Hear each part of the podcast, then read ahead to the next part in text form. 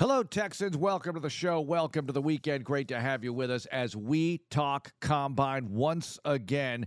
This is kind of our final combine show, but Monday we'll have plenty of combine content to sink our teeth into again.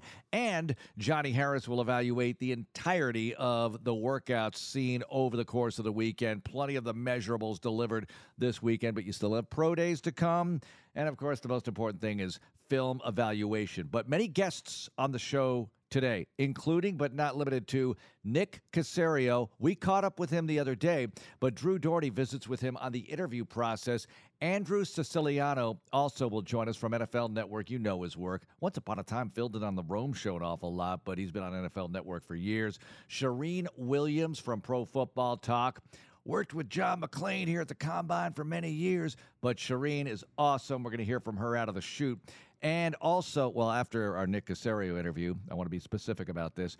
Jeff Joniak, voice of the Bears, if we have time, we'll have him on as well because the Bears are on the Texans schedule, and there's a lot going on with them having the number one pick in this draft. Let's get to it here. Drew visits a brief visit off to the side with Nick Caserio on the interview process. Nick, the combine interview how important process is it for you, what you do as, uh, as general manager, executive vice president? Yeah, sure. It's, it's, a huge part of what we do. And the number of players that you can actually interview, interview has been reduced by uh, 50, used to be 60, and now it's 45. So, really, what you're trying to do is just kind of get initial interaction with the player. I'd say there's a number of players that our staff has visited with at the All Star game. So this is an opportunity for myself or DeMeco or some of the coaches to really get a chance to meet the player. But we try to make it conversational and really just kind of get some familiarity, understanding of their story to some degree, understanding that we're likely going to visit with these players um, at a future point throughout the course of spring as well. But it's a great starting point you learn a lot, even in a short period of time, about the player's history, their experience, some of the things that they've had to endure. It's really eye opening and honestly inspiring in some respects. Yeah, you've talked about that. You've also talked about how first impressions very, very important, but you don't want to base everything off of a first impression because hey, sometimes we're having a bad day, et cetera, et cetera. Piece of the pie when you're picking a player on draft night or on draft day when it's Saturday. How big a piece of the pie is that interview? Yeah, we'll have our interview notes. So we'll go back, and by the end of the process, we'll have the evaluation. We'll have a number of write ups from our scouts. You could have six or seven evaluations of the player on the field. We'll have the interview notes from the Senior Bowl. We'll have the interview notes from the Combine, and you're just looking for consistency at kind of every step of the way. So you certainly use it as a reference point. It's a data point. It's a tool. maybe there's something that they indicate in the interview that pops up, and it kind of gives you a picture of who they are. So everything that we're using is certainly going to come into play here at some point. You learn quite a bit, but I imagine you feel pretty well armed when you enter the interview process because of the stuff that Tom Hayden, your scouts, everyone else has contributed. What, what sort of collaboration do those guys have with you when it comes just to the interview alone? It's huge. We talk about who we're going to interview, what we're going to talk about, what are some of the emphasis points. There's a lot of dialogue, a lot of communication from call it January, February up until this point, but can't say enough about the work that Tom, Lip, the uh, college scouting staff do to prepare, you know, for this day and for this week. So certainly appreciative of their efforts and glad they're on our team. Talking with Texans GM Nick Caserio at the Combine in Indianapolis. Nick, do guys ever leave a room and you sort of look at everyone around you, you raise your eyes? yes. In a good or bad way? Both. it happens. So sometimes player walks out and you kind of say, well, it's probably similar to how we thought it was going to go, or you know what, it's kind of interesting. Maybe the picture that was painted a little bit different than kind of what we saw. So it forces you to go back to the drawing board a little bit, and like I said, like you just mentioned, not necessarily jump to a conclusion. You want to try to be fair and open-minded, and then in the end, just what do we have with the player? What do we think we have? And then try to project that into our building and how he's going to fit. Do you have a question that you ask every single guy, no matter what, that's kind of off the beaten path? Uh, yes. Yes, um, everybody kind of has their own little niche, and you're just you want to ask the same question to right. see how they respond to it. So the answer is yes. So I there's secretive or eh, not necessarily, but you know we'll just kind of keep it under wraps for now. Fair enough. The last thing, you're interviewing player X, but how often do you maybe ask a question about player Y, player Z, player Q? All the time, often. I mean, who knows another player, a teammate better than that individual? They're going to know him better than, than we do. So any information is useful, any information is beneficial. Could be even they're working out with a certain group of players during their preparation for the combine. You're just trying to get a perspective that's maybe different than what you have or what you might know, but absolutely we ask players about other players all the time because nobody knows their teammates better than than they do Nick Caserio, happy interviewing. Best of luck. thanks drew All right, there's Drew with Nick Caserio. Now, Charean Williams, ProFootballTalk.com or Pro Football Talk on Twitter, however you want to describe it. Covered the Cowboys for many years, but she covers the entire league now and very much into the AFC South, as she will tell you as we visited with her. Charean Williams joining us at the Combine Radio Row. How's it going, Charean? It's going great. Thanks All for right. having me on. I'm sorry, John McClain isn't here to say too. hello. me too. Yeah, it's uh, as you know, he's uh, no longer with the Chronicle, no longer with Sports Radio 610, but he does write for the HoustonTexans.com website. Yeah, he's got a piece up right now. It's very nice. Yeah, it's exciting to have him doing some stuff for you guys. So that's that's great. What does it mean to you, Peter King, retiring after 40 plus years in the business? Yeah, you know, co-worker for me over the last several years, and uh, he's just been such a good mentor, like John has, to so many young writers, and he's always been so good to me. But uh, just a legend. You know, we were talking about at dinner the first night with the NBC crew, like. You don't replace Peter King, like, and what he does. Like, it, it's just, it's something that was Peter King's, and there's nobody else that can do that. And I and I think Mondays aren't going to be the same uh, during football season when you Yep. don't have Peter King to go to and read. Charean, you're you're probably that person for a lot of people out there as well. You know, a lot of people look at Peter King. You're probably that person for a lot of people. You've done a lot of different things throughout your career. What you're doing now, covering the league as a whole, as opposed to maybe being one location covering one team. How's it kind of been the last few years uh, with with Mike, with Pro Football Talk, with NBC? What's that kind of been like for you? Well, it's different, obviously, covering 32 teams. Now, I do go to a lot of Cowboys home games, but Yeah. I'm not there on a daily basis and all that. And uh, I was just doing something with the Colts a minute ago and telling them that the, I probably know the NFC South, I mean, the AFC South better than anything else other than the Cowboys, simply because that's kind of gotten to be my division uh, to monitor and, and do the game. I saw all, I had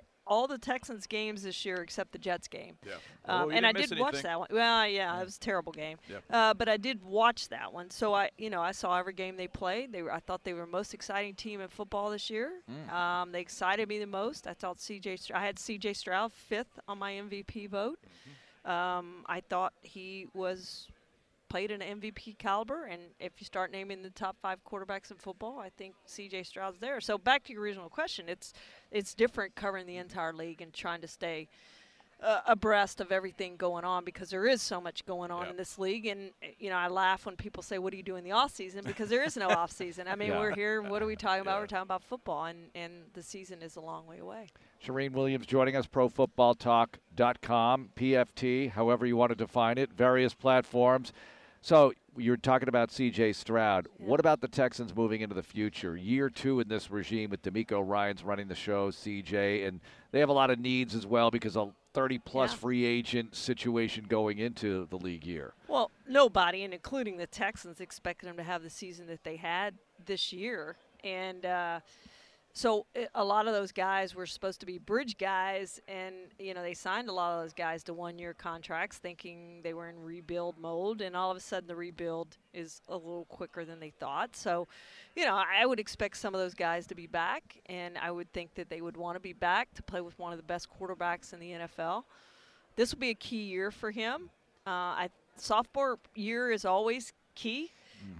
Are you going to rest on your laurels and listen to all the pats on the back and you know not he doesn't seem like the type that's going to do that but you've got to get to work and pretend that none of that happened last year and it's a new season. And and uh, one GM from another team told me this really he's he's got to show it this off season that he can do this repeatedly and it's not a one-time deal. And and I agree with that. He, you know, he, he's really got to work hard this this offseason. But, you know, I think players are going to want to play in Houston because of C.J. Stroud, especially offensive players. But they see what the Texans did in one year under DeMeco and one year with C.J. as their quarterback. And I just think it's going to be a place that free agents are going to want to go, and it's going to be up to the Texans to decide who fits them best because I, I think they're going to have their pick of free agents, whoever they would want. I think it's going to want to come to Houston. Mm-hmm. Charean, because of the way things worked out in Week 18, instead of going to Philadelphia yeah. or to Washington, we will go to Arlington to take on the Dallas Cowboys. So I'm going to ask this as delicately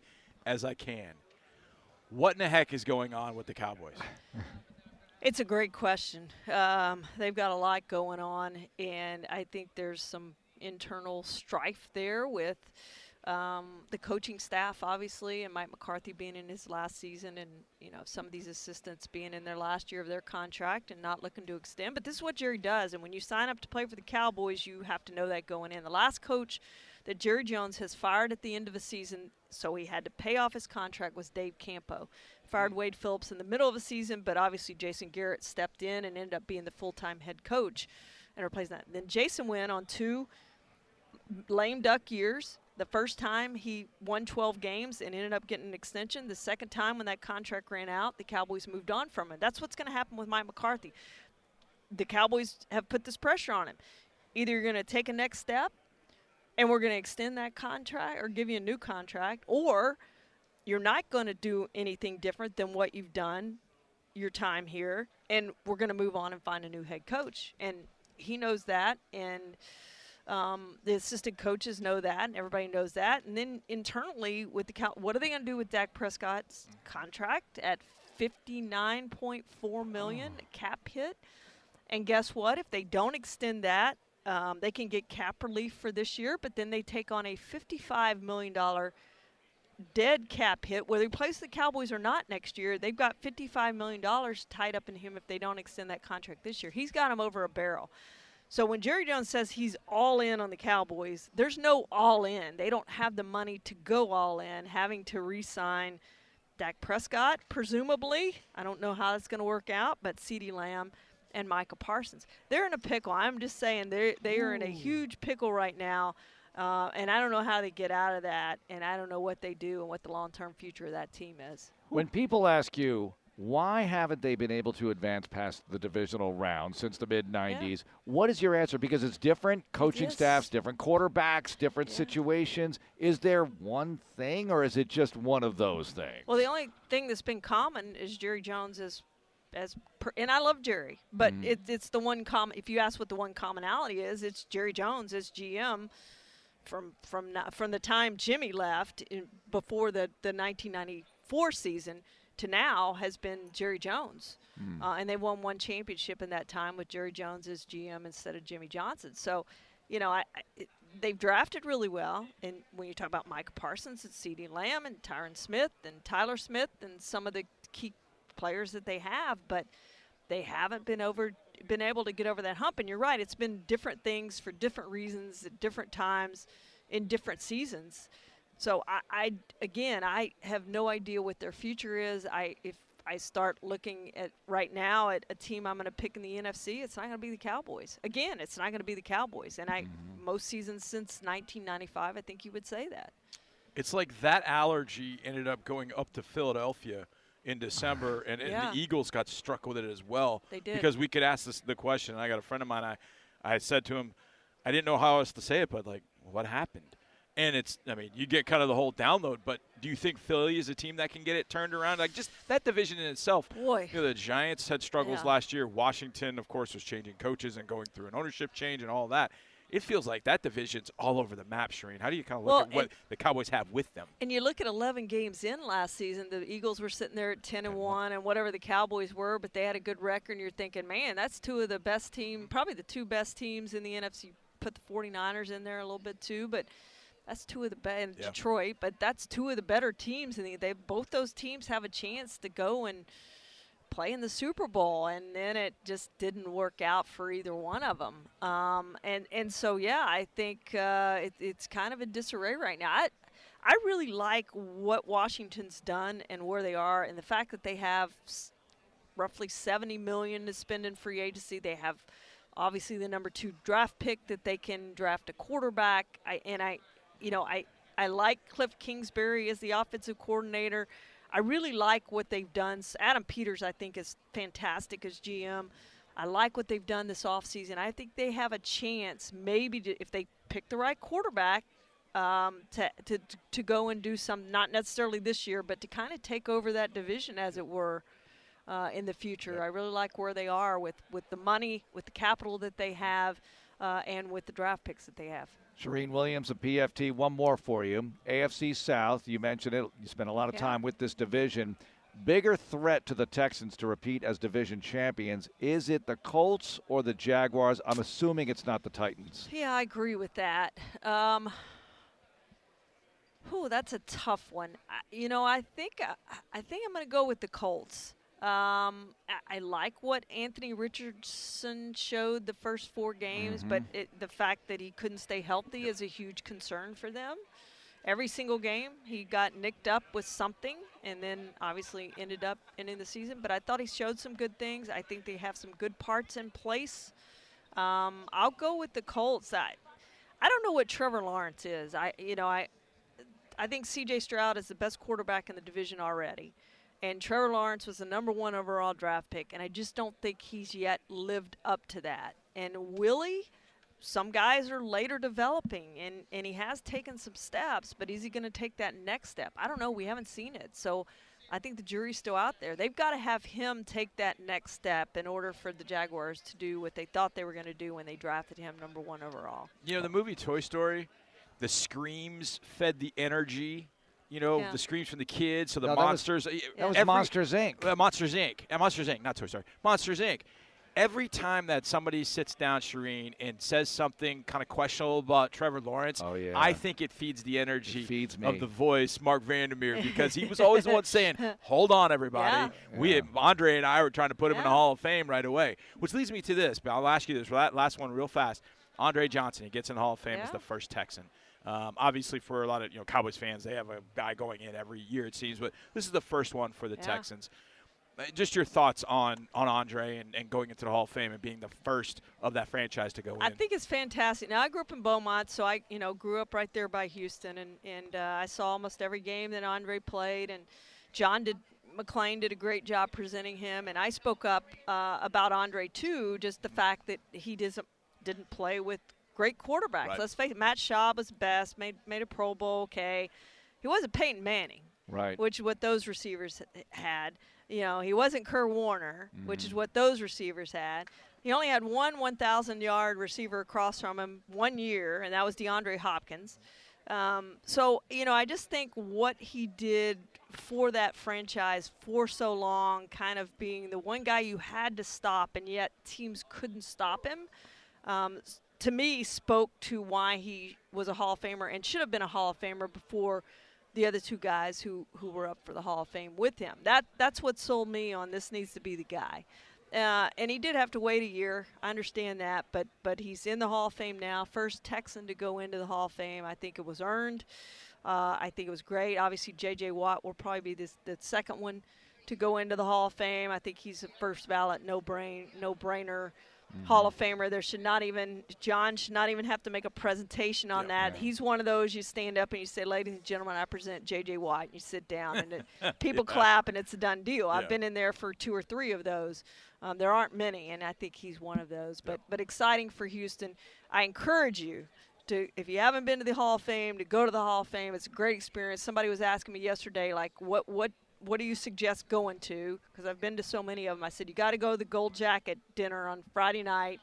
And then obviously the, the ceremony on, on Saturday. Uh, but to me, the gold jacket is e- even more impressive than than Saturday. At, at when Can I get their into that, though, Charean? Absolutely, I you can? Yes, you can. Okay, I'll sit Yes, in the back somewhere. I'll be there. No, it's fantastic. I've seen it on TV, and I swear to you, hundred, a hundred percent of the time, every guy that walks up there, I'm bawling.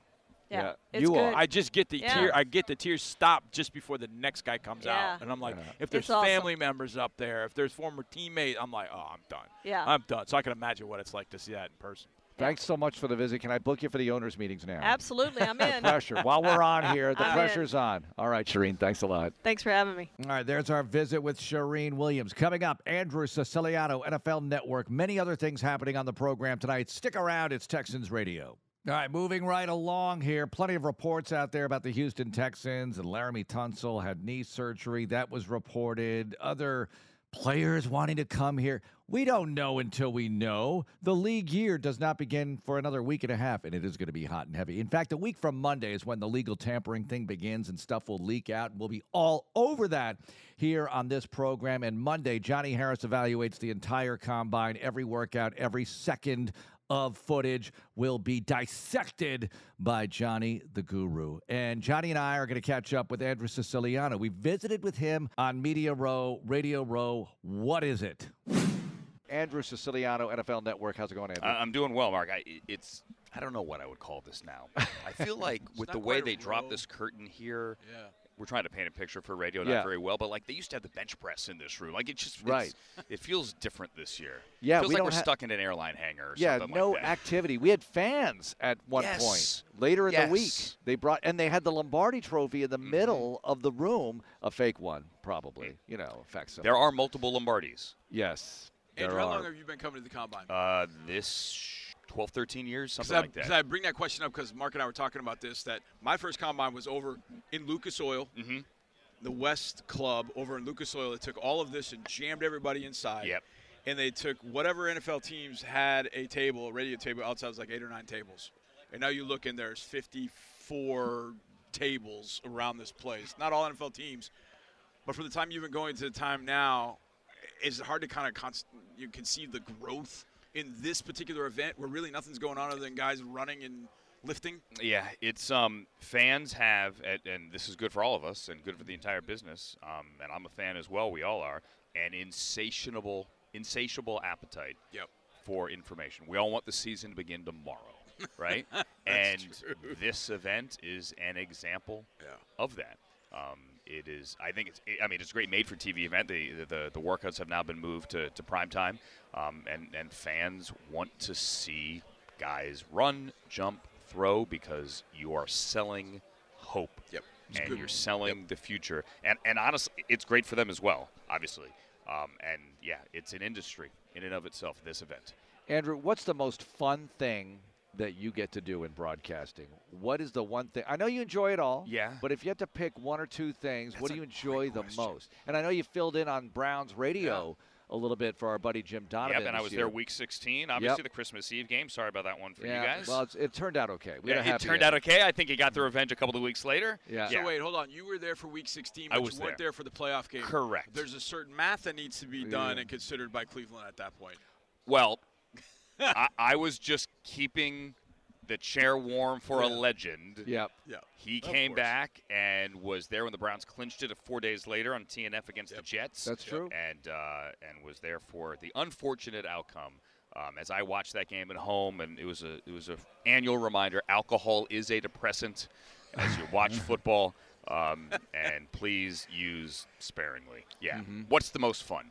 I had fun doing those games. Yeah. Um, I have a lot of fun doing that. I mean, I've done, we've done crazy, wacky stuff here. Like, um, I've been on stage multiple times here doing an official coin toss between two teams to determine draft position. We have we have aired that live on NFL Network here at the Combine, where it's like me and Jon Gruden and John Lynch and Rod Woodson. I, we've done it twice. Uh, once with um, can't remember the other teams, like the Eagles and the Colts. I, no, the Eagles Yeah, and the the, Colts were involved in yeah, one. yeah, where we're like you're flipping a coin live on TV Mm-hmm. to determine who's picking where. Um, and it kind of felt like the circus. Um, what is the most? I, I don't. I, you know what? I, oh, easy one. I love doing red zone for 18 years. I mean that Right. that job on Sunday um, was unlike any other job.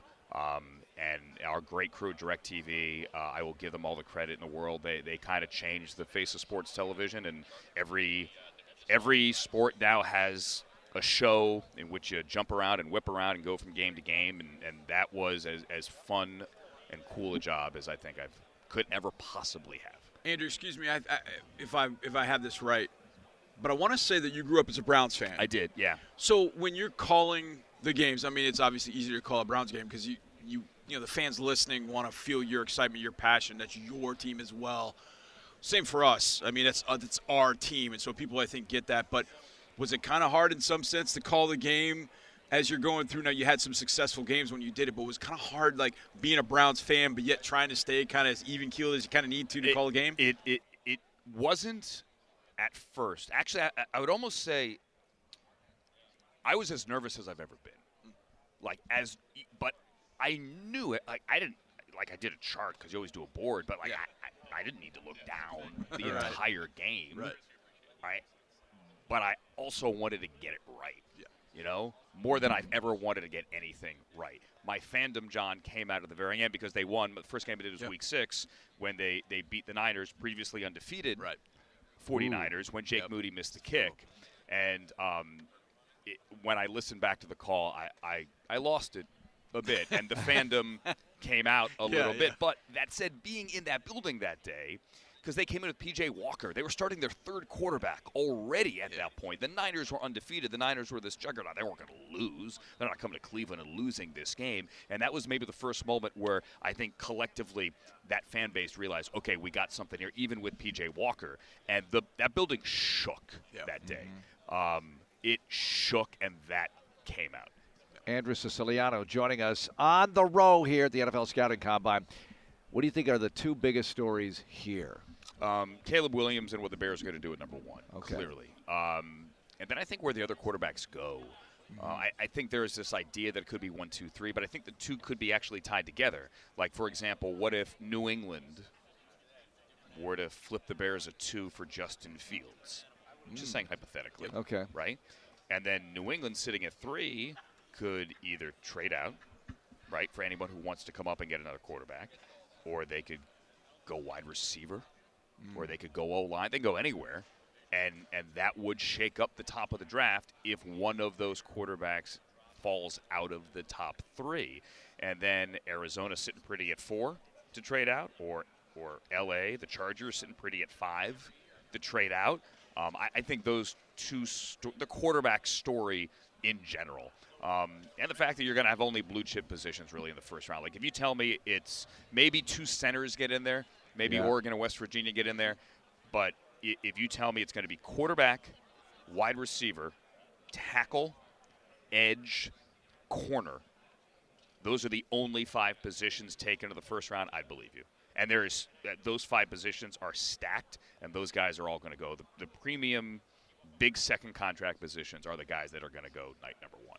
The ones that intrigue me, because I think Brock Bowers is as good a talent we've had at tight end.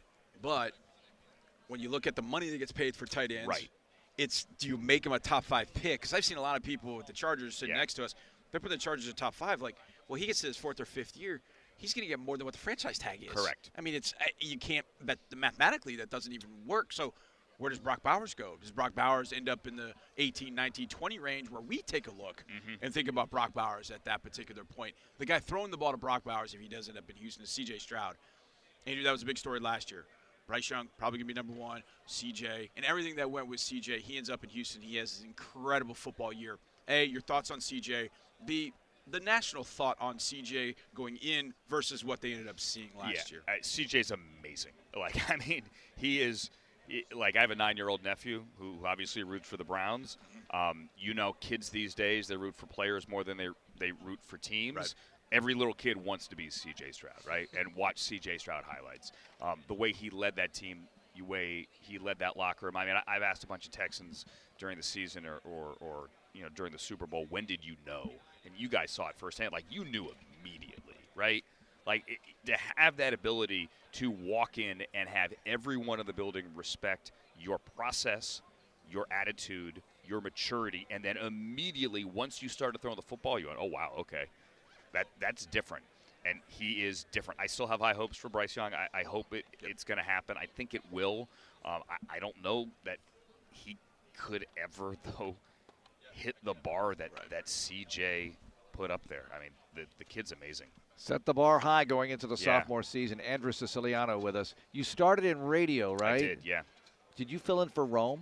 I did a lot, yeah. When Yeah. I was so I, I started um, with you, were talking to Jeff Joniak back Yeah. there, the voice of the Bears. Jeff hired me. My, my first real job out of school hired me to be a reporter in Chicago. Jeff was not yet the voice of the of the Bears, Right. Um, but the, the station we were on, WMAQ Radio in Chicago, soon got the Bears, and um, Jeff didn't immediately do the games, but Jeff and I worked together. I did some sidelines. I was the reporter every day in the building. Jeff was the the pregame host, and that was my um, first real job and my introduction to the NFL. Then I moved to Chicago. I'm sorry, to Los Angeles in 2000 when Fox Sports Radio first started. And Jim Rome, to your point, Mark, was in our building as well. It was all a Clear Channel Premier Radio Networks um, operation. And one day, Jim, something happened and he had to run home, some kind of emergency. And they said, "Can you do the show?" And I ended up doing the show a lot consistently when, when Jim would step away. And the show was the radio, the sports radio show It was at that yeah. point. Um, and I am forever grateful to both Jeff and Jim um, for for taking a shot on me, and, and thank God I didn't. I screwed up too badly. Did you use a lot of the jungleisms? I no, because like you you don't like you don't want to.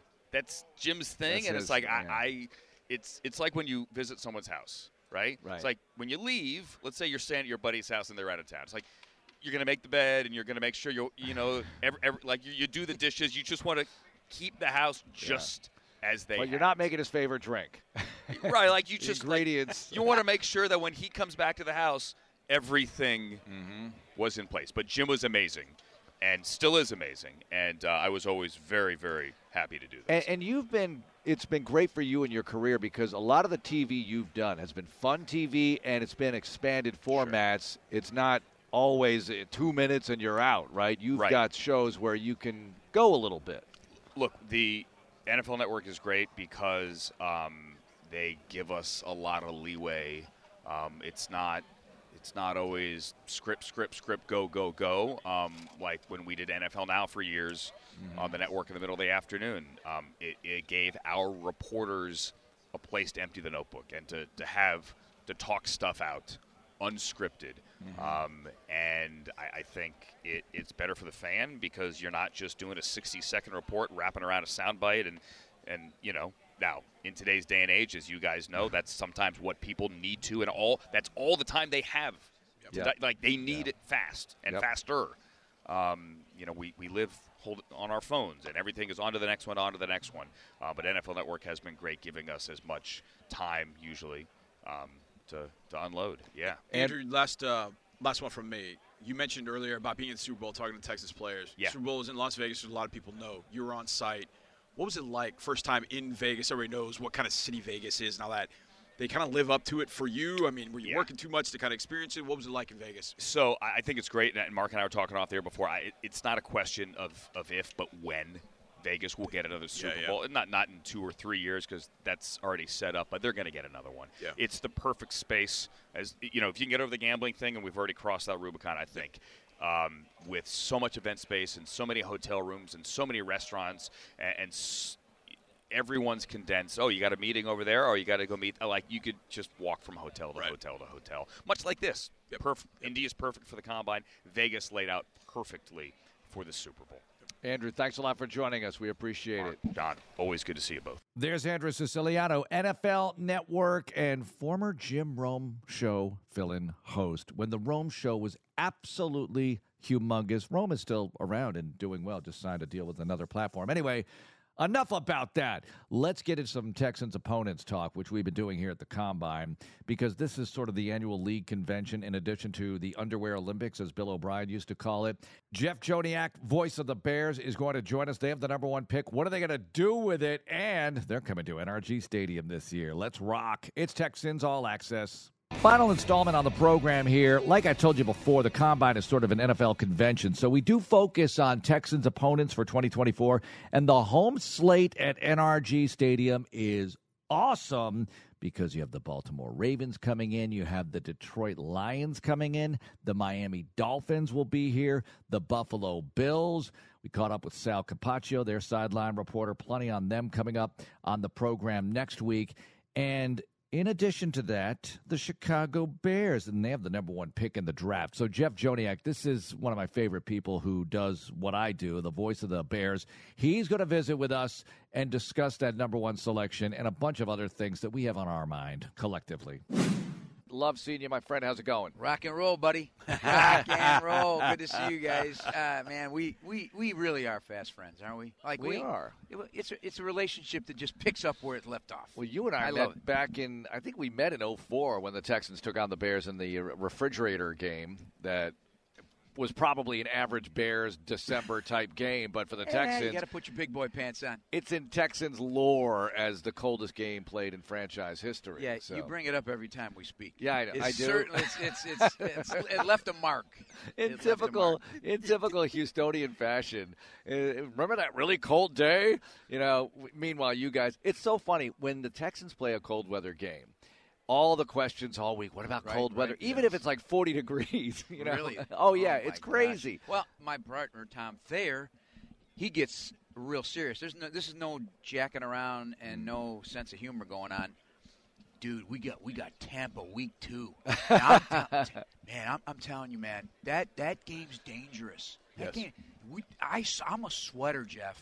I'm a sweater. That's what Tom says, and I'm a he sweater. he. I went to school to be a meteorologist, Mm. and I, I failed calculus, so I didn't pursue, and I fell into this. And he is into the weather forecast more than I am because I'm still an enthusiast of, of the weather. But he he just he equates wins and losses with hot weather games. Wait, wait. You went to school to I be a meteorologist, and so From the time I was in second grade, I wanted to be a meteorologist. So you have to know calculus well to be a meteorologist. Uh, yeah, because that's just the beginning. Then there's differential equations and all, you know all the stuff you guys took. Yeah, right? of course. and passed. I, I Nope. mean, I know I- you're I- saying no, that in this jest, but. I did. Yeah, this Oh, guy. I you- taught calculus. Yeah. You did? Yeah. Where were you when I, needed you? You know what? I was at Brown University, and I got. a, Ah, He's Jeff, really I have a, smart. I have a civil uh, engineering degree, and I have a master's in accounting, and I do this for a living. So Oh yeah, I taught when I when I got out of Brown, I taught I taught uh, I taught calculus, taught all kinds of math, and I coached football. That's fantastic. Yeah, so that's I, I what I mean, did. So I don't even know would've- you anymore. I would have been there for you. Well, in a let me tell you my quick story and bore our audience. But my, Do it. I, I, I handpicked Iowa State. I, I get on. cam- I'm so excited. They get this weather office, and I'm looking at maps, and you know, yeah. And I took advanced algebra my first. Some, we were on quarters when I first started. I got a D, but I arrogantly went to Calc 101 the next quarter. What am I doing? F. Oh, Third quarter. F. Oh, took Oh, it, retook man. it again. So for, then they went to semesters. Yeah. First semester, sophomore year, I'm taking it a third time. And I can't do story problems. So going into the final, I had a C. The final was 20 story problems. I turned it in blank, went back to my dorm, got a garbage can, burned the book in the garbage can, went to my physics exam, just filled in the blanks, and I knew I was done. And my dad was furious that I, you know, you're not a. st-" Listen, I just I cannot do story problems. Yeah. So and I literally have nightmares that Yeah, I have one class left to graduate, and I skip the entire and it's calculus. I and I think I'm going to pass the final, and I think I'm not going to graduate. I have this dream oh, often. Well, there's Real- a former NFL coach who owes his degree to me because I tutored him through Econ 111, and we started at calculus. we had to do calculus so we could get further along with Econ 111, and then we got that and uh, ended up getting his degree because it was his third time taking that. And so Do we got a got him name? through. We'll leave it. We'll leave it there.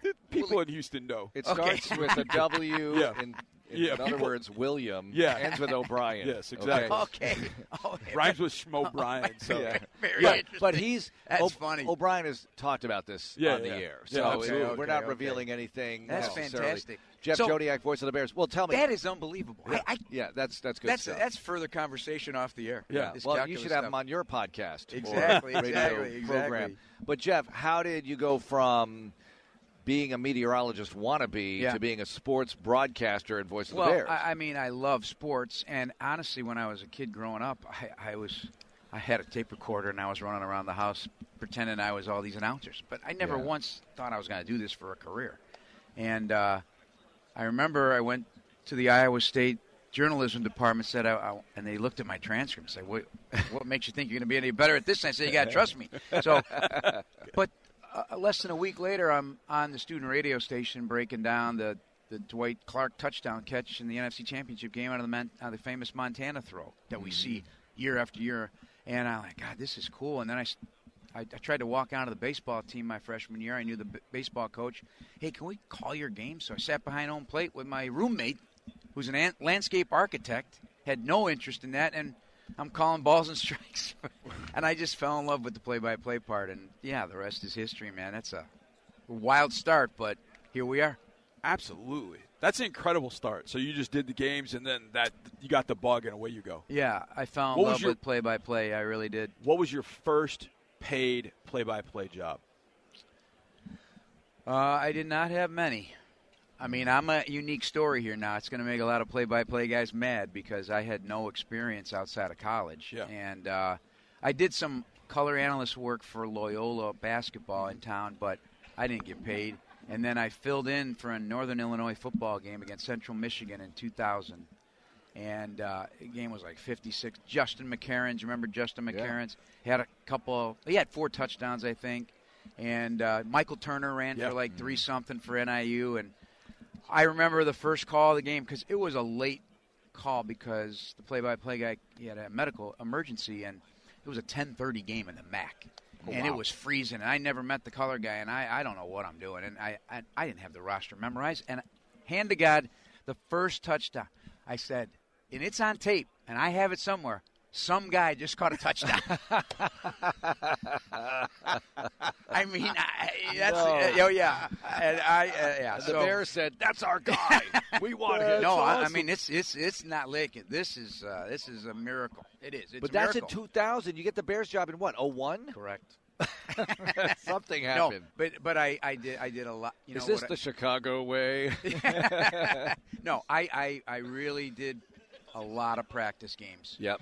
I in fact I did an entire season before I did the Bears, and I, I I'd go in, I was going to U of I and practicing and XFL. I was in the actual booth at Soldier Field Okay. practicing XFL. Well, that's how you do it. and and and I had done a lot of other stuff on the side, but Mhm. you know nothing nothing that anybody would write home about from that aspect. So I am I am a rare a rare uh, hire here. For Yeah, but. I Bears think put a lot of faith in me. You just pointed something out though that's important, and I know it's a little inside broadcasting, but you're not young broadcasters. You're not going to get enough reps to improve by doing Right. the games on air. You have to do those things and practice either off TV, preferably at a stadium, high Yep, school, yep, sit yep. off in a corner, and make up names did, if did you all, have did to. Did all that too. yeah, There are a lot of Jones and Smiths. yeah, Jones and uh, Smith. you know that I'm making up. You my, my big one was McGillicuddy. Okay. Oh my God. So, but whatever. I was just advising somebody. Somebody I know is about to do some basketball, and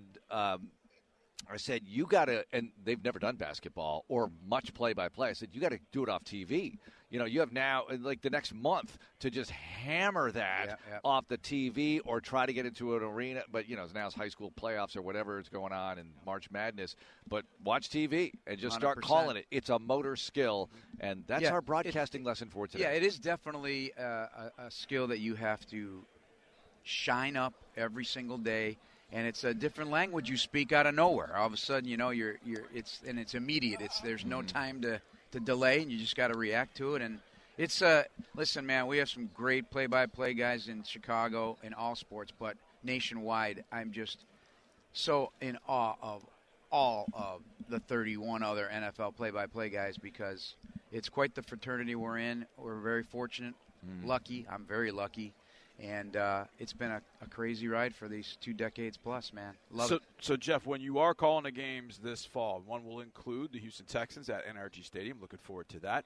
Um, we will not open the roof, so you know Tom Temperature be okay. won't- okay. Temperature will be okay, okay. thank you. Controlled 72 degrees. What name are you calling under center Yeah. in 2024? I'm sure you've been asked this. I'm sure you thought Sirius about this. XM asked me. I, would, I refuse to answer. Yeah. But just I don't know. I mean, uh, I'll ask it this way. Yeah. Is it more about what Justin hasn't been able to do or what they think Caleb Williams can do? I think uh, it's probably a combination of both, and I'm not ruling out the possibility of them both being there. And so I'm not just giving away Justin Fields. Um, I, I there, there's a lot of value there. He did improve. He's a dynamic runner, as we know. We can make a case that he's the best in the NFL, regardless of position at that. You know, and he's a, he's a, he's a thick lower half guy, strong, breaks tackles just uh, that's why he's loved in Chicago, I think, because of his excitement level. And um, he's the most exciting player we've had since Devin.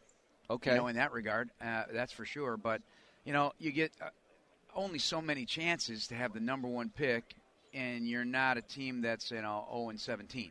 You know, you got a lot of improvement. You you re re, re-improve the defense. Uh, with some really smart moves. Trade for Montez Sweat. You've got some pieces on the offense. You drafted a tackle last year. So there's a lot headed in the right direction and that momentum. And, you know, everybody I've spoken to here to the last three days, this quarterback, Caleb Williams, and some of the others, but Caleb is the, the, the belief is he's going to be a generational guy much like uh, you guys experienced this year. Uh, I, I, think uh, it, it, surprised a lot of people, but maybe they, it shouldn't have surprised a lot of people how well he played. And you know, you just can't you can't look the other way at that. And you really, I just I know he's doing.